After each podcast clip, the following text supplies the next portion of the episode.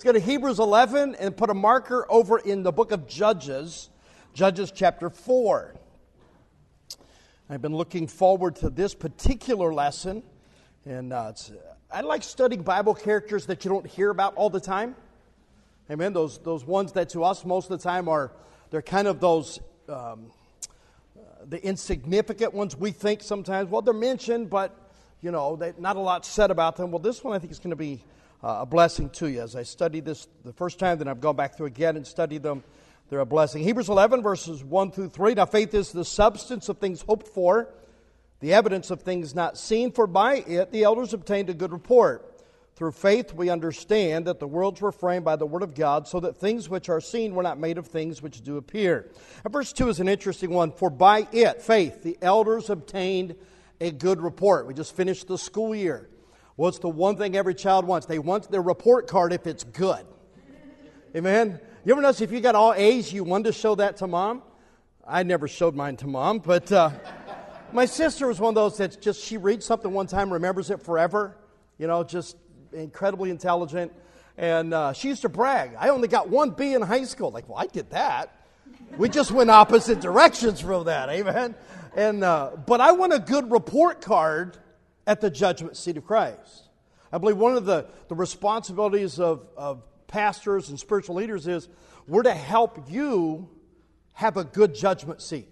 That's what we're trying to do. That's why we preach on things that we don't want to hear sometimes. It's to help us have a good judgment seat. That's why we challenge you to do something for God so you can have a good judgment seat, get a good report card. And here the Bible tells us the only way to get it is by faith. And, as, as I've studied through these lessons, I just wonder how many of us, we do a lot of good things that the scriptures define that we're supposed to do, but we're not doing it by faith. We do it because it makes sense and, and we're doing it because we can figure it out. But the Bible says anything that's not of faith is sin.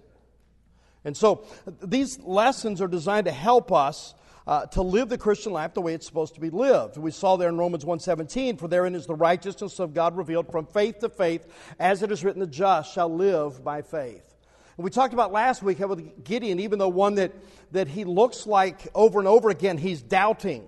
And he did. You know, we, we spent one whole lesson on that. We just saw uh, how the lessons that God taught him, and I won't go back through all of that. I'll just touch on last week, where he showed us God will use us even if we're fearful because Gideon was. Uh, God will use us if we're prone to doubt. Gideon was. Four times Gideon had to have proof from God that God was going to do what he said.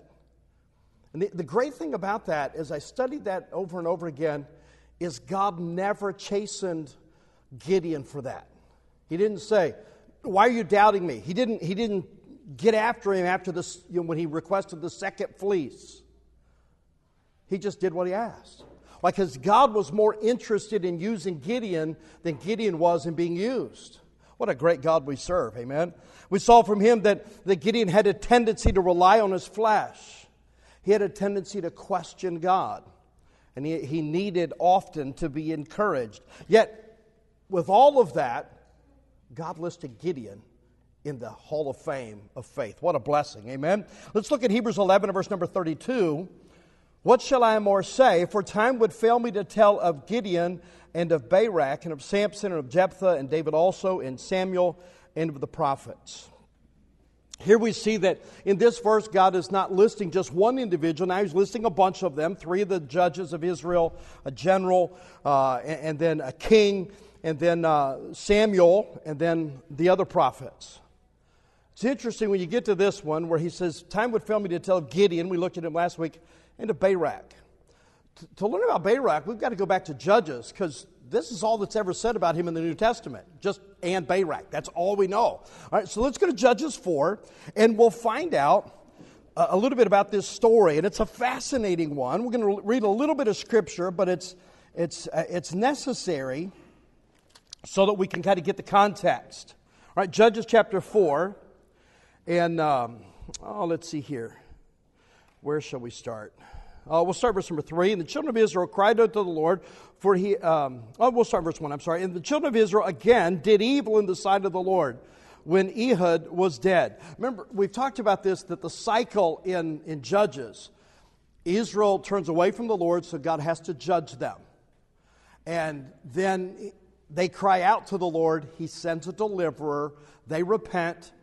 Then they go back to not following him, and it's the cycle. Don't read Judges if you're depressed and discouraged and having a rough week, all right? It's one of those books like, man, if I was God, zap. That's what I would do. And, and, and, so, again, they had turned away from them. Verse number two, and the, and the Lord sold them into the hand of Jabin, king of Canaan, that reigned in Hazor, the, the captain of whose host uh, was Sisera, which dwelt in Harosheth of the Gentiles. And the, the children of Israel cried unto the Lord, for he had 900 chariots of iron, and 20 years he mightily oppressed the children of Israel. So here's the situation. For 20 years, this king, uh, Jabin, has been, been oppressing them. He has a large army. They're very well equipped. By the way, when we read these iron chariots, you and I look at that. Was that like a tank? No. When you study that out, the iron chariots uh, were chariots. They weren't iron, but they had on the outside pockets to hold arrows. It was in the middle of where the archers were. And so that's how they restocked the arrows. When we read about archers, you know, I, I love to shoot bows and arrows. I have my shoot in my backyard all the time. Uh, but we're not like the Bible archers. Those guys had incredible range and were very accurate, and you would have sometimes 20 and 30,000 people shooting arrows at you at the same time. No, thank you. All right. And, uh, and the chariots of iron were the, the ones that were stationed in between the soldiers with all the extra arrows. And he had 900 of those. Uh, and uh, for 20 years, he, oppressed, he mightily oppressed the children of Israel. Get to verse 4. And Deborah, the prophetess, the wife of um, Lapidoth, she judged Israel at that time. So we have a female judge, Deborah. And she dwelt under the palm tree of Deborah between Ramah and Bethel in Mount Ephraim. And the children of Israel came up to her for judgment. And she sent and called Barak, the son of uh, Abinadab, uh, out of Kadesh Naphtali, and said unto him, Hath not the Lord God of Israel commanded, saying, Go and draw toward Mount Tabor, and take with thee 10,000 men of the children of Naphtali and of the children of Zebulun, and I will draw unto thee, uh, draw unto thee to the river uh, Kishon Sisera, the captain of Jabin's army, with his chariots and his multitude, and I will deliver him into thine hand. So we see here the, the command. She, the Deborah, the judge, goes to Barak, the general of the army, said, Get your army together. You're going to go down to the river. And God said He's going to deliver uh, this army into your hand. Verse number eight And Barak said unto her, If thou wilt go with me, then I will go. But if thou wilt not go with me, then I will not go. And she said, I will surely go with thee, notwithstanding. Uh, the journey that thou takest shall not be for thine own for thine honor, for the Lord shall sell Sisera into the hand of a woman. And Deborah rose and went to, uh, with Barak to Kadesh. And Barak called Zebulun and Naphtali to Kadesh, and he went up with 10,000 men at his feet, and Deborah went up with him. Now Heber the Kenite, uh, which was of the children of, uh, of, Hodab, of Hobab, uh, the, uh, uh, father-in-law of Moses, had, served, had severed himself from the Kenites and pitched his tent unto the plain of Canaan, which is by Kadesh. And they showed Sisera that Barak, the son of Abinadab, had gone to Mount Tabor. And Sisera gathered together all his chariots, even 900 chariots of iron, and all the people that were with him, from Harosheth of the Gentiles unto the river Kishon. And Deborah said unto Barak, Up, for this is the day which the Lord hath delivered Sisera into thine hand. Is not the Lord gone out before thee? So Barak went down from Mount Tabor, and ten thousand men after him. And the Lord discomfited Sisera and all his chariots and all his hosts with the edge of the sword before Barak, so that Sisera lighted down off his chariot and fled away on his feet. But Barak pursued after the chariots and after the host unto Harosheth of the Gentiles, and all the host of Sisera fell upon the, the edge of the sword, and there was not a man left. Howbeit, Sisera fled away on his feet to the tent of Jael, the wife of Heber the, the Kenite, for there was peace between uh, Jabin, the king of, of Hazor, and the house of Heber the Kenite. And Jael went out to meet Sisera and said unto him, Turn in, my lord, turn in to me. Fear not. And when he had turned into her into the tent, she covered him with a mantle. And he said unto her, Give me, I pray thee, a little water to drink, for I am thirsty. And she opened a bottle of milk and gave him drink and covered him. Again, he said unto her, Stand in the door of the tent, and it shall be that when any man come and inquire of thee, and say, Is there any man here? thou shalt say, No. Then Jael, Heber's wife, took a nail of the tent, and took a hammer in her hand, and went softly unto him, and smote the nail into his temples, and fastened it into the ground, for he was fast asleep. And I love this next part. So he died. Duh. It's my favorite part of the chapter. And behold, as Barak pursued Sisera, Jael came out to meet him and said unto him, Come, and I will show thee the man whom thou seekest. And when he came unto her tent, behold, Sisera lay dead, and the nail was in his temple, in his temples. And so God subdued on that day Jabin, the king of Canaan, before the children of Israel, and the hand of the children of Israel prospered and prevailed against Jabin, king of Canaan until they had destroyed Jabin, king of Canaan. Let's pray. We'll get into the lesson. Father, help us as we study this morning a very unusual and a very interesting story, and one that I believe can be a great help to us in our walk of faith. Pray you'd open the scriptures to us. Help me as I teach, I ask in Jesus' name. Amen. When we look into the story of Barak, it's really the story of Deborah. When you look at it, uh, because in this story there are six episodes. Deborah, she's the, the judge of Israel. Um, she's a prophetess, meaning she's a speaker of wisdom, and, and she was the one that was leading Israel. He said, Why was there not a man leading? Because God couldn't find one. And he chose to use her. God's God, he can do what he wants. Amen. And he chose to use Deborah. And uh, she, she was the one that orchestrated all of this. She chose Barak. He got drafted into the army, he didn't volunteer. He got voluntold. Amen. Uh, and, and it's interesting now Barak leads the army into battle 10,000 soldiers against these 900 chariots of armies and their soldiers. We have no idea how many, but it was thousands, no doubt. In the battle, as we just read, uh, Sisera flees on foot. In the middle of the battle, it's not going well, so he jumps out of his chariot and he just takes off to hide. And uh, we see that in chapter 4, uh, that in verse 16, that Barak pursued after the chariots and after the host. Um, and it says that when they, when they defeated them, there was not a man left. It was an utter annihilation. When you get to chapter 5, you find a little bit more about the story. They had led, verse 11 says, they were delivered from the noise of archers in the places of the drawing water. They had led their chariots into a marshland. Well, iron chariots with iron wheels don't do real well in soft, muddy ground they get stuck. And, uh, and that's what happened. And that's where uh, the, the, the, the, enemy uh, gets destroyed. In chapter 4, my favorite part of the story, Sisera gets nailed. All right, this is just a great story. She, he wants some water, he gives her milk. It didn't come out of a refrigerator. Warm milk covered with a blanket in the dark. What's happening? You're going to sleep. Amen? And she goes out and gets the nail, a, a nail of the tent, and just drives it through his, his, through the temples and pins his head to the ground. And uh, what, what an awful way to die, amen? And uh, Jael was hailed as a national heroine uh, by, by the, the Israelite forces. And, and uh, if you've ever heard Dr. Ron Gearis from Rock of Ages Prison Ministry, has a famous sermon, Head Busting Runs in My Family. It's a great message. And he talks about this story. He mentions that Jael did not go for his feet. She didn't go for his heart, she went for his head. Amen? And nailed him to the ground. That's the background. As you read all that, the question comes where's the faith of Barak? It's all about Jael and it's all about Deborah. What's Barak? What did he do that's faith? You got to look back at the scriptures. Uh, look again at verse 4. And Deborah, the prophetess, a prophetess, the wife of uh, Lapidoth, she judged Israel at that time. It says in verse number six, she sent and called Barak, the son of Abinoam. Notice this. His, why, did, why does it say that Barak had faith? Number one, he had faith to trust the leadership that was given to him.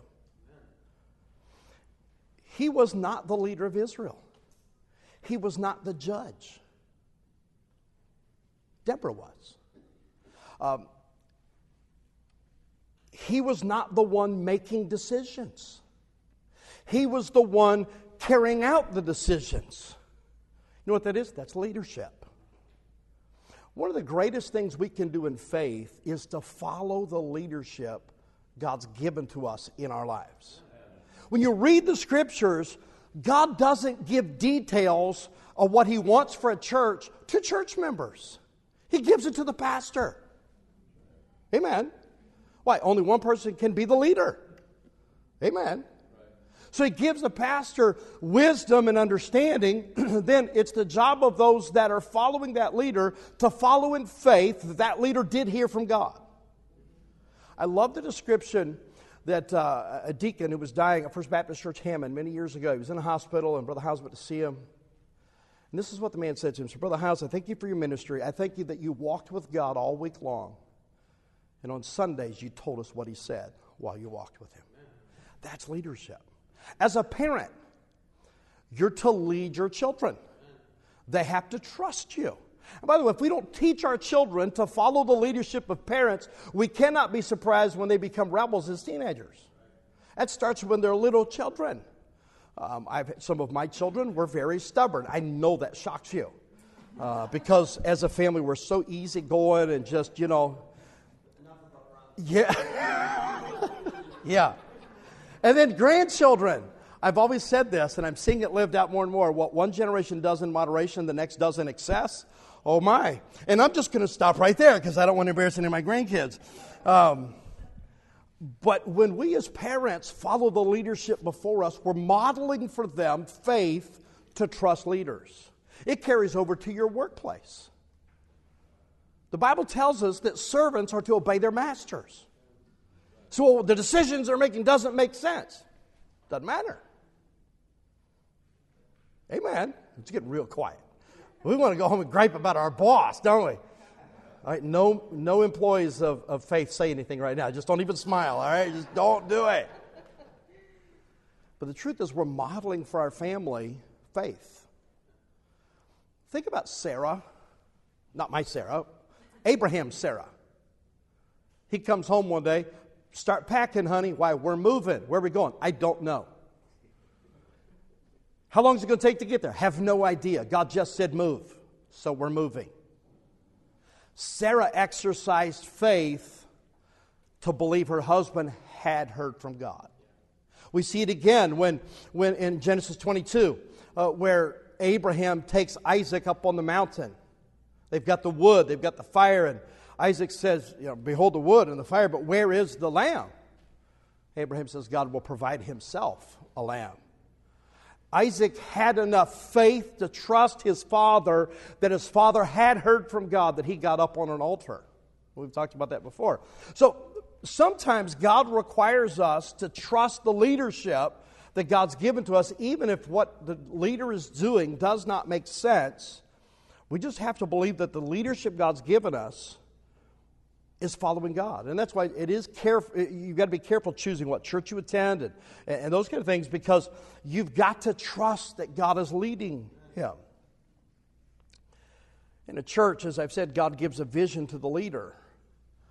And it's our responsibility to make that vision a reality. That's the Bible principle.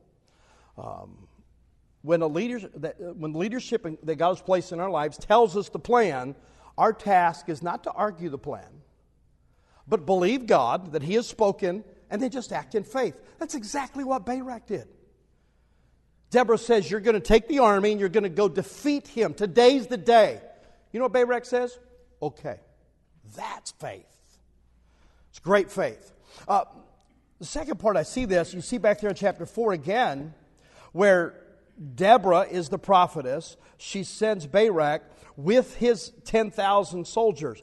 He had faith to trust the leadership. Number two, he had faith to be part of a team. It wasn't just Barak. He had 10,000 soldiers that was following leadership. I think sometimes we have too many lone rangers in Christianity and in ministry. Everybody's off doing their own thing. We're part of a team. Every ministry of a church should be working with the other ministries of the church.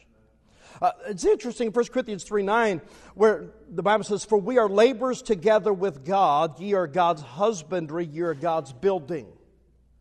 You realize what God just said? You get to work with me. You get to go in business with me. You know, in, that, in the context of that verse, 1 Corinthians chapter 3, is when the church at Corinth was arguing. Some were saying, Well, I am of Paul. I'm a better Christian because Paul led me to Christ. Others said, Well, I am of Apollos. Apparently, Apollos had either been at that church or had pastored it after Paul. And some said, Well, I am of Cephas. So Peter led me to Christ. And then you had the super spiritual ones. I am of Christ. And Paul says, Who is Paul? Who is Apollos? We were just messengers. We planted and the Lord watered. And you look through the scriptures, you see, a, you see teams all the time. Jesus had the 12. You notice he didn't do his ministry by himself? How many times did Jesus even utilize the 12 in the miracles? All right, boys, uh, fellas, have the people sit down in 50s and in hundreds. And he divided the little boys' lunch, gave it to the disciples, and they gave it to the people. What happened? They got to participate in the miracle. Well, they do? They just followed leadership. Um, you have Barnabas with Saul. Saul would not have been a success had Barnabas not invested into his life to lead him. When they go out on their first missionary journey, it was Barnabas and Saul. It was Barnabas who went to get Saul and bring him to Antioch, that for a year they, they were with the church, and the, Christ, the disciples are called Christians first at Antioch. Who was the leader? It was Barnabas. Later, you have Paul and Silas, and then in Acts 16, at the same time, you've got Barnabas and John Mark. And then Paul has Timothy and Demas and Luke and Aristarchus and Titus and all those others. Too many times we try to do it all by ourselves. Faith is thanking God for his plan, trusting the leadership, then working together with the team. Sometimes I've seen in church ministries where people get territorial over their ministry. Well, pastor's given too much emphasis to that ministry. Well, maybe that's the one that needs emphasis right now. Well, I need those workers. You just trust the leader.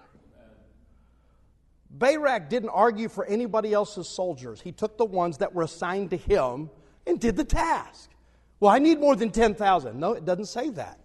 He trusted uh, the leadership and he had faith to be part of a team. You ought to thank God he puts you with other believers who are trying to do something for God. Amen? Look in Genesis 4 and verse 8. We're moving kind of, I'm sorry, Judges 4 and verse 8 moving kind of quickly, but there's just a lot to talk about with this one, and there's some very practical things. Verse number 8 of Judges 4. And Barak said unto her, so he's talking back to Deborah, If thou wilt go with me, then I will go. But if thou wilt not go with me, then I will not go. So he, he said, I'm going to follow you as the leader. In verse number 9, and she said, I will surely go with thee. Notice this, notwithstanding, the journey that thou takest shall not be for thine, own, uh, for thine honor. For the Lord shall sell Sisera into the hand of a woman. And Deborah rose and went with Barak to Kadesh. Now think about this. He's sent out to do the task. You've got the army. Go get Sisera, the, the, the general, and then, then we're going to go after the king, Jabin. He says, Okay, I'll do that. You go with me, I'll go. He said, Okay, that's fine. You're going to do that, but you're not going to get the credit for it. That's what it says in verse 9. The journey that thou takest shall, be, shall not be for thine honor. For the Lord shall sell Sisera into the hand of a woman. Not only was he not going to get credit for winning the battle, God was going to say a woman did that. Now, you've got to understand the culture. That was unheard of.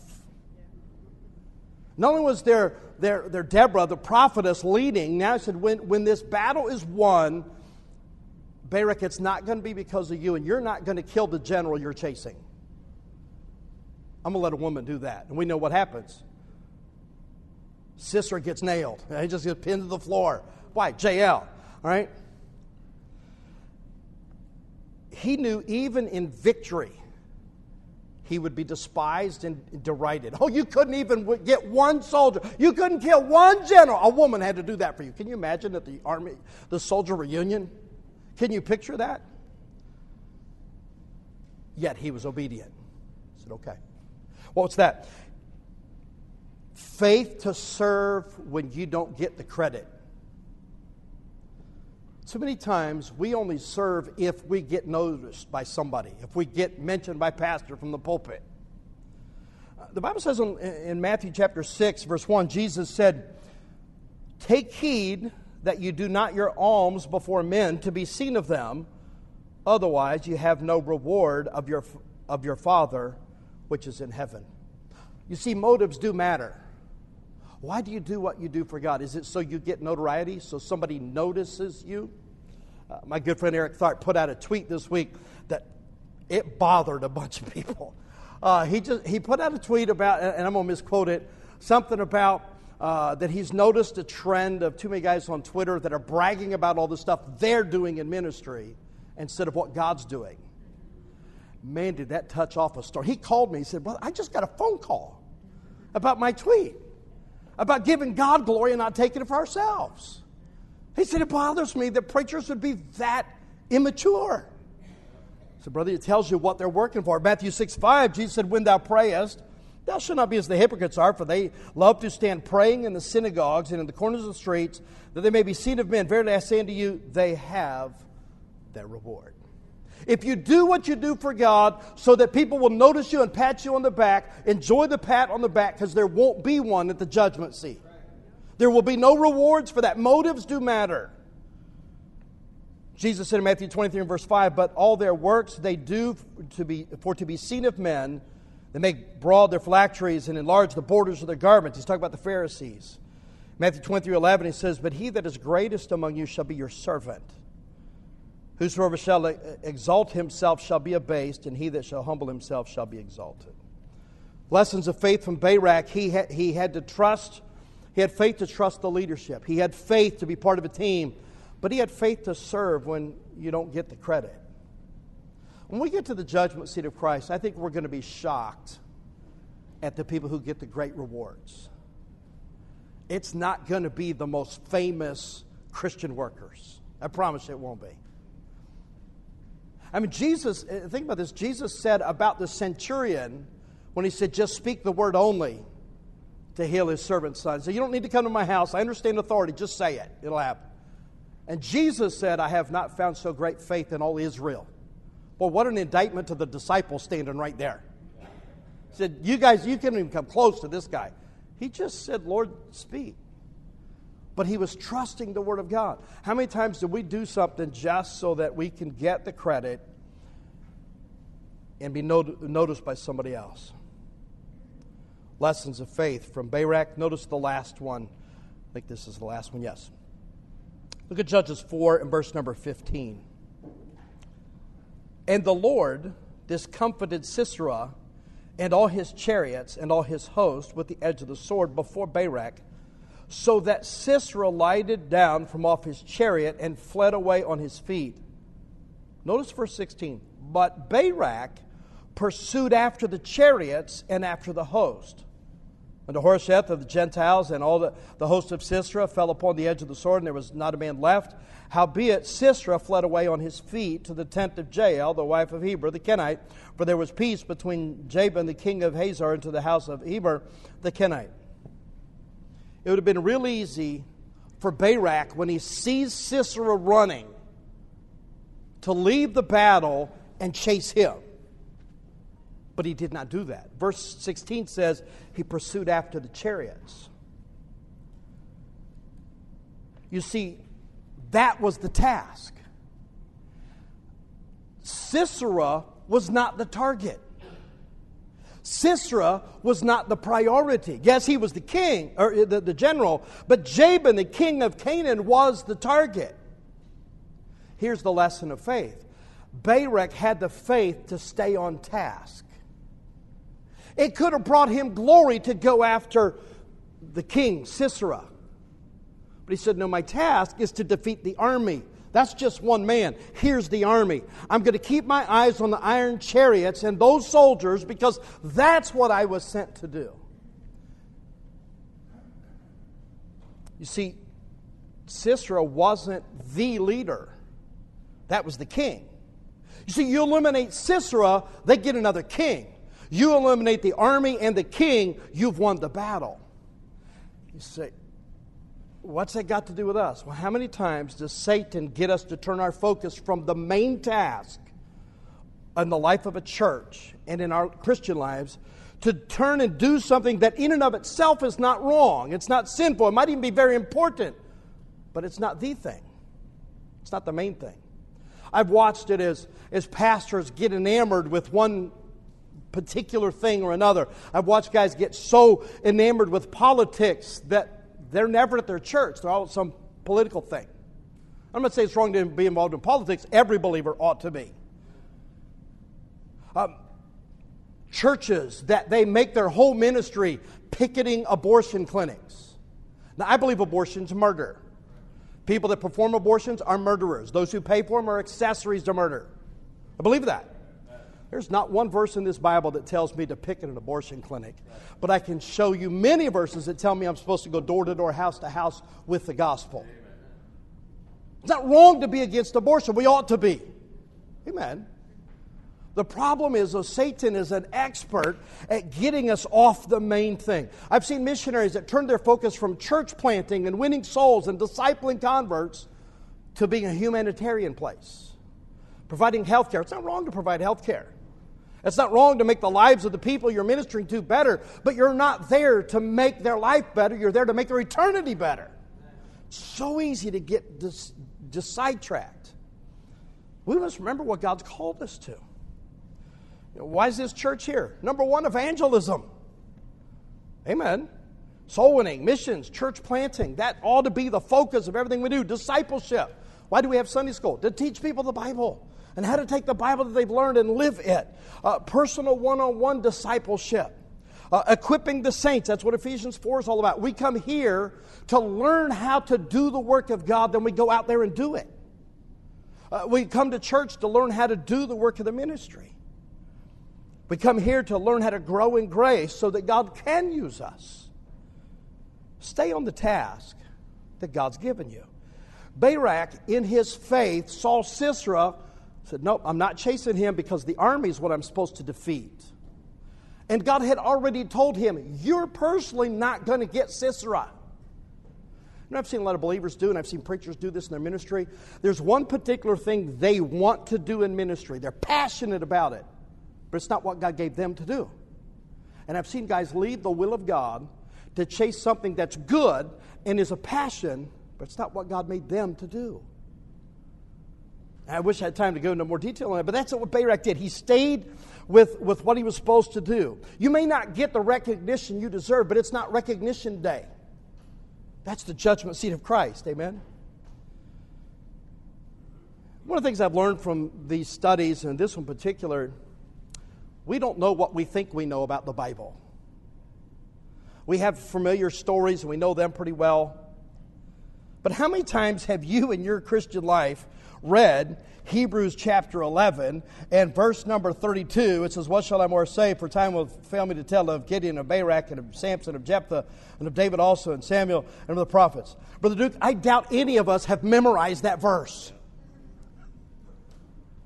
Sarah has. She taught third grade for how many years? Six years. And every year she taught her Christian school class to memorize Hebrews 11. Of course, Sarah knows that chapter. But most of us have never thought about this stuff in detail. You know why? We're casual readers of the Bible. We're not doing what we're commanded to do, to study. 2 Timothy 2.15 says, study to show thyself approved unto God. Before I read the rest of the verse, you understand if you're not studying the Bible, you're not approved of God? Just think on that one a bit. Studies show this approved unto God a workman that needeth not to be ashamed, rightly dividing the word of truth. The more I study my Bible, the less some of my theology is accurate. I find it, okay, that wasn't what I thought. Amen? How many times we just trust what somebody else says? It's interesting. Look again at Judges 4 verse 9. And she said, I will surely go with thee Notwithstanding, the journey that thou takest shall not be for thine honor, for the Lord shall sell Sisera into the hand of a woman. And Deborah rose and went with Barak to Kedesh. Then you go back to our text verse, Hebrews 11, and verse number 32. And what shall I more say? For time would fail me to tell of Gideon and of Barak, and of Samson, of Jephthah, and David also, and Samuel, and of the prophets. Barak did get honor but it came much later. It came in Hebrews 11. Uh, the song was written about Deborah. That's Judges chapter 5. But scripture was written about Barak. Just think about that one.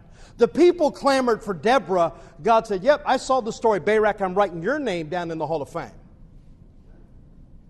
If you and I were there, we would have chosen Deborah as, man, that's the special one in the story. God said, No, no, it's Barak. Why? Because he had faith to trust leadership. He had faith to be part of a team. He had faith to serve when he didn't get the credit, and he had the faith to stay on task. Let's be like a Barak. Let's pray. Father, thank you for the scriptures. I pray you take these truths and challenge us this week, and may we be the kind of believer that makes a difference for eternity. For it's in Jesus' name we pray. Amen.